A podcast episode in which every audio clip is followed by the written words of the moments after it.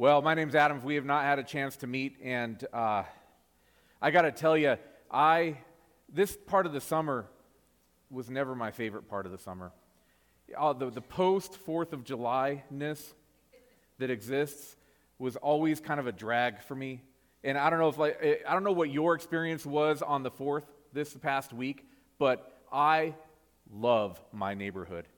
My neighborhood is so like we had, uh, all I can say, the only word that I could think of that doesn't quite do justice is crescendo. Like, from, like, a little bit, like when it looks like the sun might start headed towards the horizon, the neighborhood comes to life. And the, the money that went up into the air out of our neighborhood was phenomenal.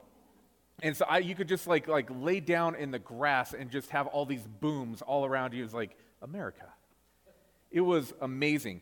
But the problem is then July 5th comes, and then you're starting to stare the end of summer in the face. And my birthday is, um, is the first part of August. And so for me as a kid, uh, you know, everything in summer would move towards Independence Day, and then we'd have it, and then you'd have, feel this kind of down, like, oh man, there's something on the horizon. And then my birthday would come, and I would know, oh, here we go, almost time to go back to the clink. So I go back and forth between enjoying this part of the summer and being in a depression, so bear with me.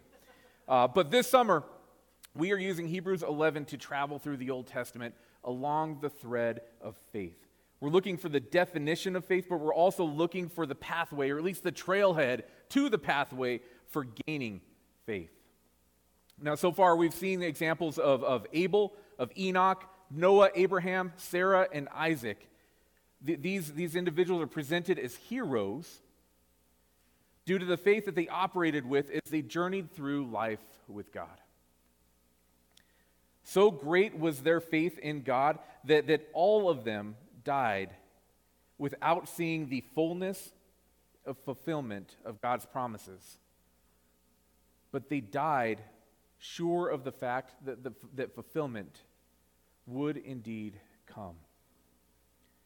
So, an entry point to their faith and a starting point for, for the two heroes that we consider today is, is a quick examine uh, of covenant relationship, of covenants God has made, and how, this, how his faithfulness to those covenants evidence his character and his worthiness of our trust. Now, from a cultural perspective, the gravity of covenantal relationship is lost on the modern secular world. It is not uncommon for two or more people to enter into an agreement, enter into like a legal contractual uh, agreement, be in this agreement, sign the paperwork that makes this agreement active. But when new circumstances emerge, the agreement is broken regardless of what consequences might come. This is an unfortunate reality of, of the culture that we live in. Even a signed document isn't necessarily honored by, by those that, that sign it.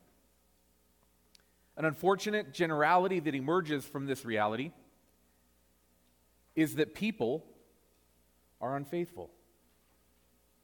I know this is news to many of you. I can tell by your faces. This is like a shocker, right? People are unfaithful. People are unfaithful to the point of breaking promises, breaking agreements, breaking covenants. People are unfaithful, or perhaps more cynically, which I'm not in the habit of being cynical, so this is hard. This is a, you know, a, a, I'm, stepping into new territory by, by saying this, but uh, people are unfaithful, or people are only faithful to themselves. Now, we can extend that a little bit and say, well, maybe pe- people are faithful to their tribe, they're faithful to their family but ultimately it comes down to uh, a, a, very centrist, uh, uh, self focus that, that our, our secular world is faithful to, faithful to self. Now, the fragmentation that is caused by the unfaithfulness of those around us leads to a difficulty of trusting people. That should, like, any amens for that one? Has that ever happened to you? Has anybody been unfaithful to you to where it makes it hard for you to trust other people? This is a reality that we live in, and this is a brokenness. This is a fragmentation that we all, and this is where some of like the, the, fragments kind of bump up against each other when we're in relationship with each other because we have all of this experience that tells us that people are unsafe, they're unfaithful. We can't put our trust in them. Living in that reality is chaos. Destructive, corrosive chaos the reality for a lot of our culture, uh, the reality for a lot of the people that we know, the reality for a lot of the folks that we love is this relational chaos. The corrosive part of that chaos affects our ability to, to know and trust each other, but by extension, it affects our ability to know and trust God this type of corrosive chaos can lead us to question is God real? Does he care? And does he act? Now, the faith of the heroes of Hebrews 11 came as a product of participating with God in covenant relationship. Covenants, first, that, that were made with Noah and Abraham that we've seen over the weeks as we've been unfolding this series. Covenants passed on through generations, covenants that were passed on even to us. God made covenants that set conditions for righteousness. A word often used out of context or a word often used to describe behavior. Righteousness is not about behavior, righteousness is not about morality. It simply means being in right relationship with someone or something. In other words, the opposite of chaos.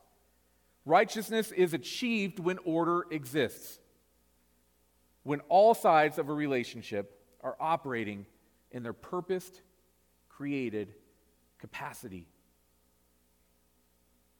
So, covenant agreements where one is not willing to fulfill their side will fail. But God, on one side of the equation, brings this.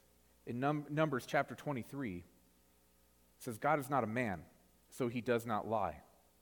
He's not human, so he does not change his mind. Has he ever spoken and failed to act? Has he ever promised and not carried it through? This is what God brings to covenant relationship. And this is also how the heroes of the faith in Hebrews chapter 11 come to heroic status. They let God be God. They let that verse define God. So, for us to exemplify the heroes of the faith, those heroes that went before us, we don't achieve faith. We don't earn faith. We don't see faith come by way of our own effort and, and our own talent we see faith grow as a product of participating in covenantal relationship with the living God. Now, while the covenants these heroes had with God apply to us, everything that was promised to them is still a promise for us. That is still active. We also have another covenant, the new covenant, one that was confirmed with the blood of Jesus and his sacrificial death on the cross. These covenants, all of them, line out for us the order that comes from participating with God and knowing His nature helps us with this because faith is both intellectual and intuitional. Faith requires both knowledge of something and allowing that knowledge to create expectation. Today we're going to see two men, Jacob and Joseph, that passed on their knowledge of God to those that would come after them and thus earn their place as heroes of the faith. What they pass on, though, is more than intellectual knowledge. It's a relational knowledge that was achieved through a paradigm shift that led them from, from seeking God's participation in their life to their participation in the plan of God. That cannot be overstated. They began with the paradigm of God, participate in my life. And as they experienced the reality of the living God, their paradigm shifted to participating with God. This is submission. This is obedience. This is an end to resistance to order. This is the path to right relationship. So let's jump in. Hebrews 11, starting in verse 13. All these people died still believing what God had promised them. They did not receive what was promised, but they saw it all from a distance and welcomed it. They agreed that they were foreigners and nomads here on earth. Obviously, people who say such things are looking forward to a country they can call their own. If they had longed for the country they came from, they could have gone back. But they were looking for a better place, a heavenly homeland. That is why God is not ashamed to be called their God, for he has prepared a city for them. It was by faith that Abraham offered Isaac as a sacrifice when God was testing him. Abraham, who had received God's promises, was ready to sacrifice his only son, Isaac, even though God had told him, Isaac is the son through whom your descendants will be counted. Abraham reasoned that if Isaac died, God was able to bring him back to life again, and in a sense, Abraham did receive his son back from the dead. It was by faith that Isaac promised blessings for the future to his sons, Jacob and Esau. It was by faith that Jacob, when he was old and dying, blessed each of Joseph's sons and bowed in worship as he leaned on his staff. So, Isaac, who we talked about last week, is an example of heroic faith because he places God at the center of order and he sees himself as a participant rather than the purpose. Isaac becomes aware that he is a part of the whole rather than being the whole, which is a countercultural uh, way of thinking in our time. His example is that, that to step into faith is to step into, I'm sorry, to step out of the center of order and into the reality that we are created to be a part of the whole, a loved part of the whole, but our existence is to be a part of a community, a family that has God at His place in the center. Isaac receives the blessing from his father. He lives, in a, uh, he lives a life in covenant relationship with God, and then he passes that on to Jacob he can pass on the covenant because it became his lived reality. And then we have Jacob. Jacob Jacob's interesting. Jacob is a scoundrel. Jacob gives me hope. Jacob's birth is recorded in Genesis 25 he dies in Genesis 49. And like a lot of these stories, he kind of, uh, Jacob will weave in and out of the narrative, uh, but plays a pretty significant role in Genesis. We're not going to cover everything that he did. And so, Genesis 25 through 49, this is where you can find him to get more context for what we're talking about today. Um, but while Abraham, Sarah, and Isaac may have had uh, their moments of lacking faith and making some questionable decisions, if you know about Jacob's life, you know that this dude from his birth to a wrestling match with God. Jacob is deceitful, he's corrupt, he's selfish. I love that he is a scoundrel. He is. Jacob was about competitive survival. A fight that Genesis 25 tells us about that happened in the womb. Um, the pre birth fight that he fought with his fraternal twin Esau gives us a, kind of a, an opening into the character of Jacob. He was always in conflict. Now, let's take a step back for a second and think about conflict and those that we know that are always in conflict. I might be talking about myself sometimes. The story of Jacob, though, like every hero of the faith listed in Hebrews 11, is multifaceted and complex. It takes several chapters to, to unlock the full story of Jacob. With all of the data that's available of Jacob's life, it's interesting that the writer of Hebrews would recognize him as a hero, not for all of the other things that we see in that narrative, but because he accepted and stewarded and then passed on a covenantal relationship. But the road to that was a difficult one. We see in Jacob a man that tricked his brother out of his inheritance. He robbed him of Isaac's blessings. Jacob deceived his uncle in a business deal that, that gave him the best of his uncle's uh, flocks of animals. Esau, his brother, was twice victimized by, by Jacob's scoundrelness. I wrote selfishness, but I like scoundrel, scoundrelness better. I'm not even going to ask Ashley if that's a word. Um, I think I know the answer, but I think it's going to become a word. If I say scoundrelness enough, then it might be uh, entered into uh, our record as a word. His scoundrelness. Esau is twice victimized by, by Jacob's scoundrelness. And he says this in Genesis 27. He says, Isn't he rightly named Jacob? This is the second time he's taken, taken advantage of me. He took my birthright, now he's taken my blessing. Esau had a brother that was a jerk. Now, Jacob's name, it means to follow. One to follow uh, at another's heel, but finally, his word means supplanter. He supplanted his brother Esau. He stole from him.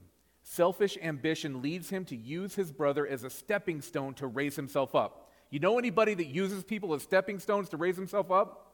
Jacob is one of them. Selfish ambition is not a new invention. Jacob uses people for his own benefit. Similar to what happens to people in our time and in our culture that do this. Jacob causes division, anger, and he ultimately puts his life at risk. He has stepped on so many people. His competitive survival, his selfish ambition has led to so much conflict and so much broken relationship that he flees from his brother he flees from his uncle. He flees from people in his own family, afraid for his life because of scoundrelness. He flees to his uncle first to escape Esau, but being in his, uh, his uncle's community, old habits die hard. Um, while he's with his uncle, Jacob marries uh, two sisters. He's got a bunch of kids. Obviously, there's a lot to this story that, that is in those that, that we're, we're, we're, moving through quickly. Um, but one way he grows in wealth is that he swindles his uncle by working for him and accepting livestock as his pay, but he sets it up to where he gets the best of the livestock. And if you think about the, the, uh, the economy of, of a genetic line, a strong genetic line in, in terms of, of, of ranching, he stole the strongest genetic lines of his uncle's flocks, leaving the weak ones for his uncle. And this results in fleeing from his uncle when folks get wise to the scheme and his cousins are like, dude, you're stealing our stuff. Now, one might note in looking at Jacob's life, all of the things that Jacob was attempting to get through deceit and scoundrelness, all of those things are things that God promised to provide for him.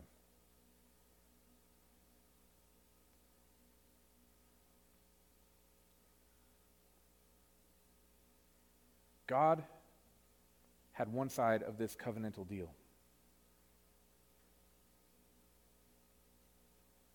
Jacob was custodian of the other side. His obligation to the deal was one simple word righteousness.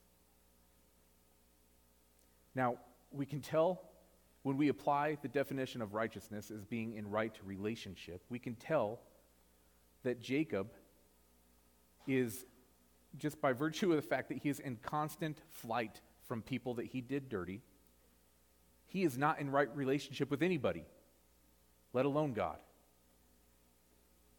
He's not upholding his end of the covenant. His life is in chaos. Jacob's transgression to the covenant is causing chaos in his life. He does not have security. He's losing his wealth. He's fleeing from his family, living in chaos, and God is watching. Now, this is where God demonstrates character. One part of his character is that God loves his kids. When we look at this and we say the, the words, God is watching, I don't know about you, but my history leads me to the place of like, oh, no. You know, I, I, I get concerned. But what we see here with God watching is that God loves his kids. Not only does God love his kids, this scoundrel, God pursues his kids with that love. That love isn't a noun, that love is a verb, and he pursues his kids with that love. Jacob is a mess. He is broken by the consequences of his selfishness. He's isolated from family. He's chased around the land that he should be settling in. He's fearing for his life. He's fearing for the life of, of his wives, his kids. He's on a bank of a river. He is looking at the, this fact. He is, he's just in constant flight. He is seeing the chaos of his life. And then God does what God does. In Genesis 32, he meets him in this desolation. Starting in verse 22. During the night, Jacob got up and took his two wives, his two servant wives, and his eleven sons and crossed the Jabbok River with them. After taking them to the other side, he sent, them over, he sent over all his possessions. This left Jacob all alone in the camp, and a man came and wrestled with him until the dawn began to break. When the man saw that he would not win the match, he touched Jacob's hip and wrenched it out of the socket. The man said, Let me go, for the dawn is breaking. But Jacob said, I will not let you go unless you bless me. What is your name? The man asked. He replied, Jacob, supplanter, follower, scoundrel.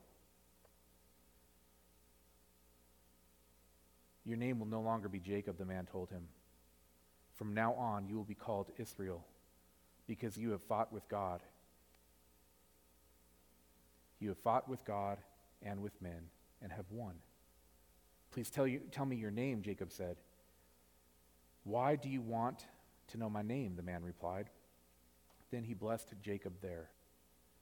Jacob named the place Face of God, for he said, I have seen God face to face yet my life has been spared. The sun was rising as Jacob left, and he was limping because of the injury to his hip. Even today, the people of Israel don't eat the tendon near the hip socket because of what, what happened that night when the man strained the tendon of Jacob's hip. This story is weird. This story is so it is so hard to comprehend outside of the lens of love being a verb. God confronts Jacob in his sin. And he does so in line with his character. Every time we see God confront someone with their sin, he does it from this angle of love. Rather than revoking the covenant, which would be deserved. Yes, like that, that is what would be deserved. He had every right to revoke the covenant, time and time again with Jacob. But rather than revoking the covenant, the loving father gives Jacob an opportunity to confront his brokenness and enter into healing. Jacob's fragmentation passes through the love of the father and is changed forever. Jacob's wrestling with God is symbolic. Now, it really was a wrestling match. This really happened. And, and, and you know, if, if the, the vision is that Jacob was actually holding his own, that's really not what was happening. This is like, like maybe putting your hand of a smaller person and just holding it there while they're like, you know, that's, that's what's happening in this wrestling. Jacob is not really fighting with God, Jacob is fighting with himself. This is a symbolic inner fight with the chaos that his sin has created. Jacob used self reliance, he's used deceit, trickery for survival rather than placing his trust in the promise of God. And so, even in this fight, as he's wrestling with God, he cannot stop fighting. He can't stop fighting. He refused to surrender until he was touched by God.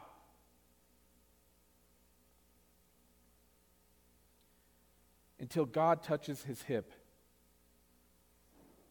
Jacob is unable to admit that he needs relationship with the Father.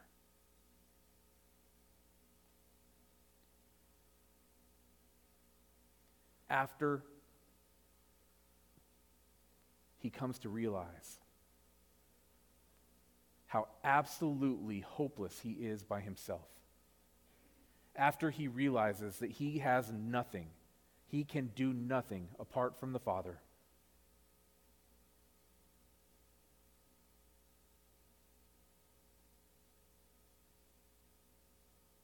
He can't yet acknowledge.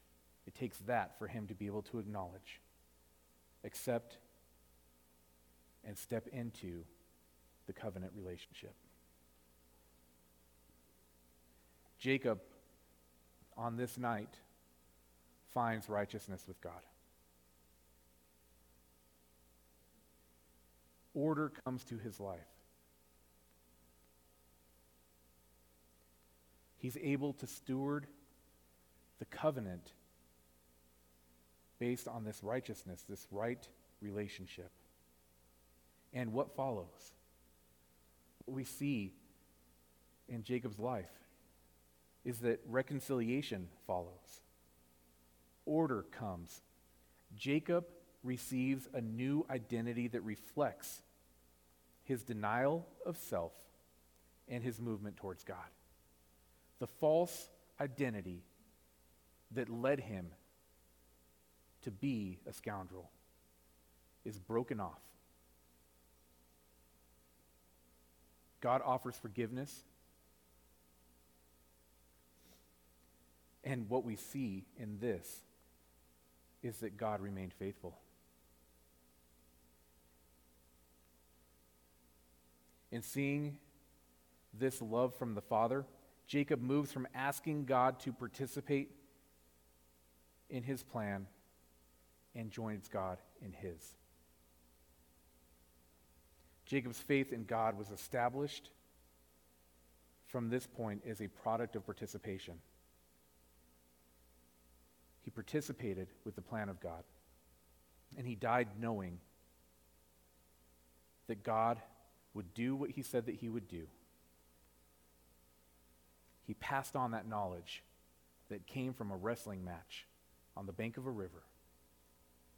And in passing that on to his kids, Jacob becomes a hero of the faith. Hebrews 11:22 tells us that Joseph is next. It was by faith that Joseph, when he was about to die, said confidently that the people of Israel would leave Egypt. He even commanded them to take his bones with them when, when they left. Joseph, now, this is one of my problems with, with giving uh, sermons in the Old Testament.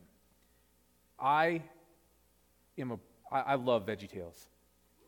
I love it. So in my head, I'm thinking of Little Joe. Little Joe. Like anybody else? Eh, just eh, anybody ever see Little Joe? Just raise your hand if you see. I got one. Yeah. Okay.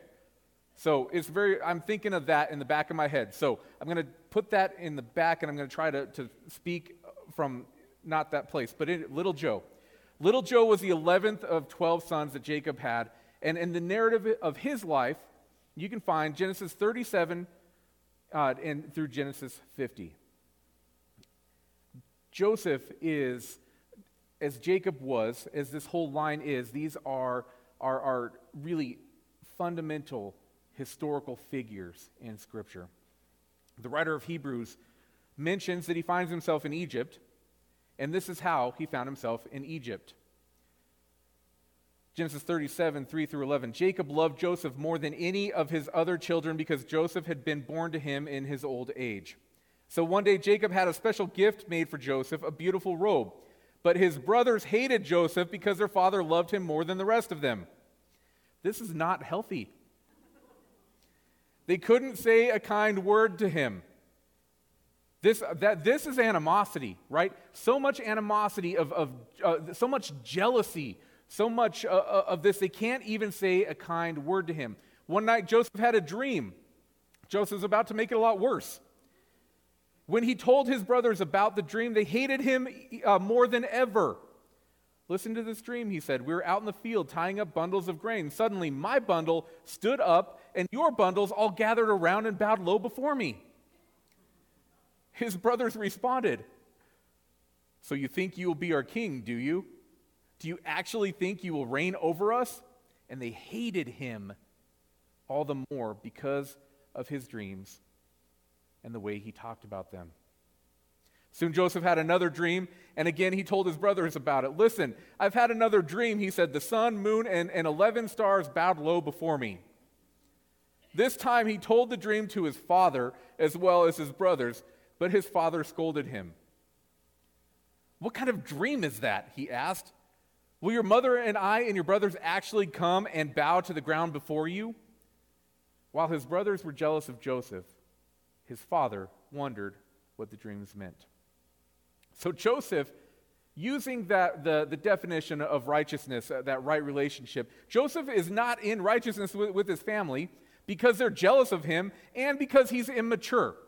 He's sharing this stuff in a way that doesn't really help relationship. It's not like, hey, what do these things mean? It's like, hey, you're going to bow down before me. And I don't know about you, if you have siblings, if you've ever told them that they're going to bow down before you, it usually begins uh, an activity to find out how true that that really is. His openness about his dreams led his brothers to plot to kill him, but they settled for just selling him into slavery. So, in slavery, Joseph, Joseph's life is a study of getting the short end of every stick. Joseph's life, you think about the fact that the, Hebrews, the writer of Hebrews, calling Joseph a hero of the faith has nothing to do with this fact is, is just fascinating to me. But Joseph, at every turn, get screwed. For folks that think that coming into righteousness with God leads to like a cush life, just read Joseph's life. His time in Egypt, after being sold into slavery by his family, kind of disavows us of that notion that things get easy when we follow Jesus. While he's in slavery, his master's wife tries to seduce him, and when he refuses her, he does the right thing. She falsely accuses him, and he goes to prison. And so he's in prison, getting the short end of that stick. He ministers to people while he's in prison, and one of the people, as they're being released, is like, Listen, I'm going to take care of you. You're a good dude. I'm going to remember you. I'm going to get you released. And the moment he sees the sun on the outside of the prison, he forgets all about Joseph. And that's that uh, short end of the stick comes back, and he's stuck in prison for another couple of years. He forgot Joseph. Joseph's in his cell. Years later, we're jumping. He interprets a dream for Pharaoh. And he ultimately finds himself out of prison and raised up to a position of power, second only to the Pharaoh. He's in charge of preparing food stores for a coming famine. It's a, a uh, coming famine that Joseph warned about in a dream. A lot happening in like 15 years or so from when Joseph was first sold into slavery. And none of those things are why Joseph is a hero of the faith. It's interesting, though, that this famine brings unity back to the family as Joseph's brothers and father find relief from the famine from the very one that they sold into slavery. We see this in Genesis 45, verses 1 through 8. Joseph could stand it no longer. There were many people in the room, and he said to his attendants, Out, all of you. He was alone with his brothers, and he told them who he was. Then he broke down and he wept. He wept so loudly the Egyptians could hear him, and word of it quickly carried to the Pharaoh's palace. I am Joseph, he said to his brothers.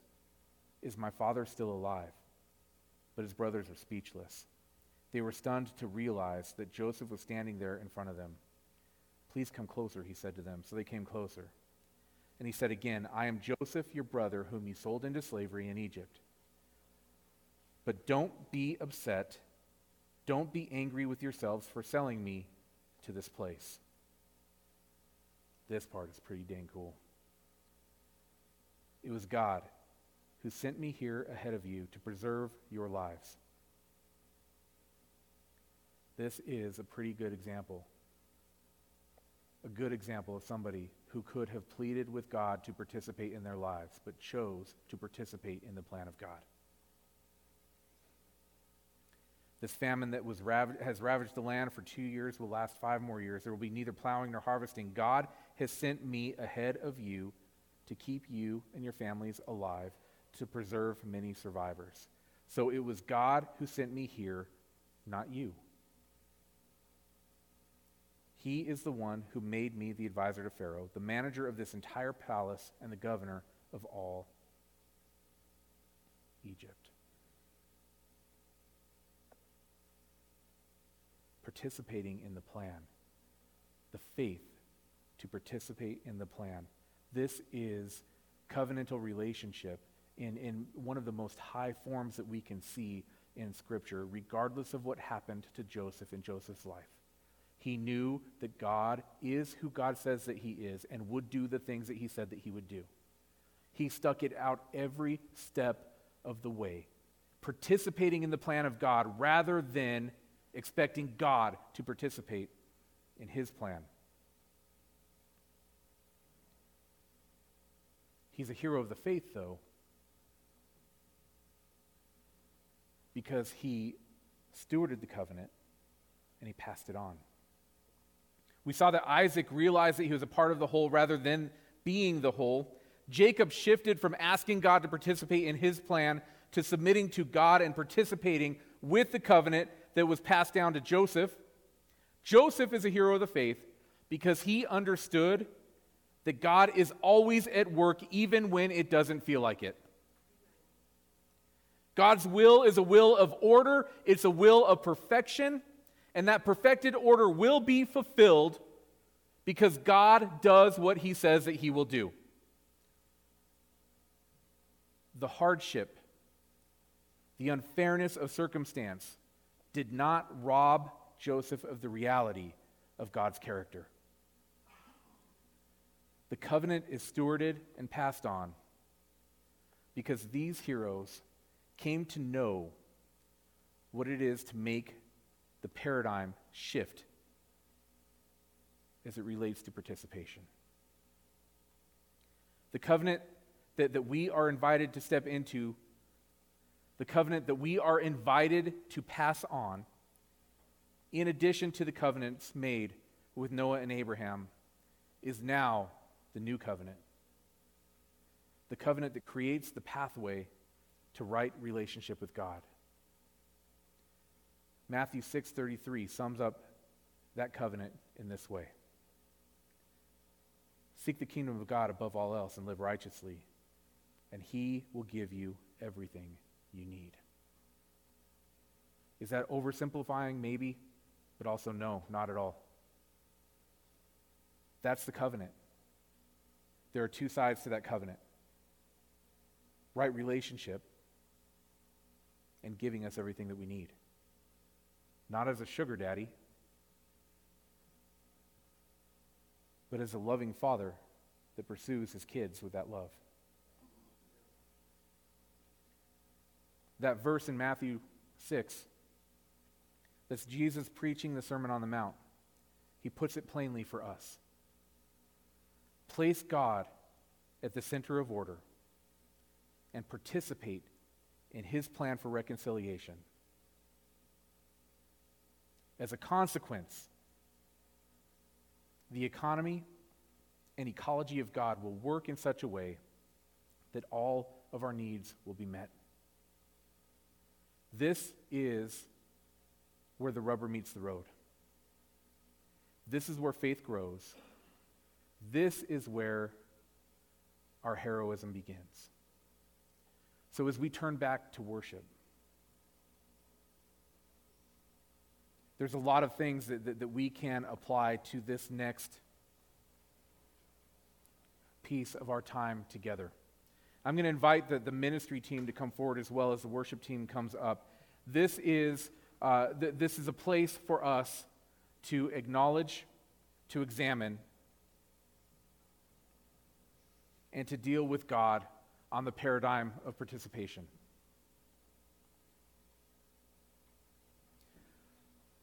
We all have a common entry point to relationship with God that we need Him to intervene. Amen? Can we agree with that? We all have a common entry point. We need God's intervention into our life.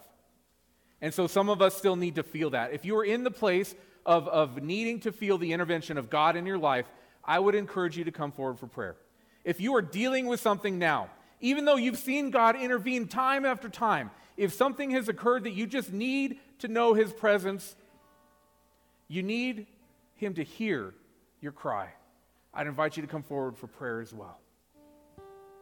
But also, if you're in a place where you know the beckoning of the living God is calling you out of a relationship that only seeks God's intervention, but into a relationship where we participate with the living God. If you are ready for that, if you feel yourself being drawn to that, I'd encourage you to come for prayer for that as well. So let me pray as we begin to worship again. Holy Spirit, would you come? Holy Spirit, would you release the gifts of your Spirit here? Father, would you show us that you are a God of love and that love is what pursues your children? And so, Father, for those that need that pursuit today, sic them, God.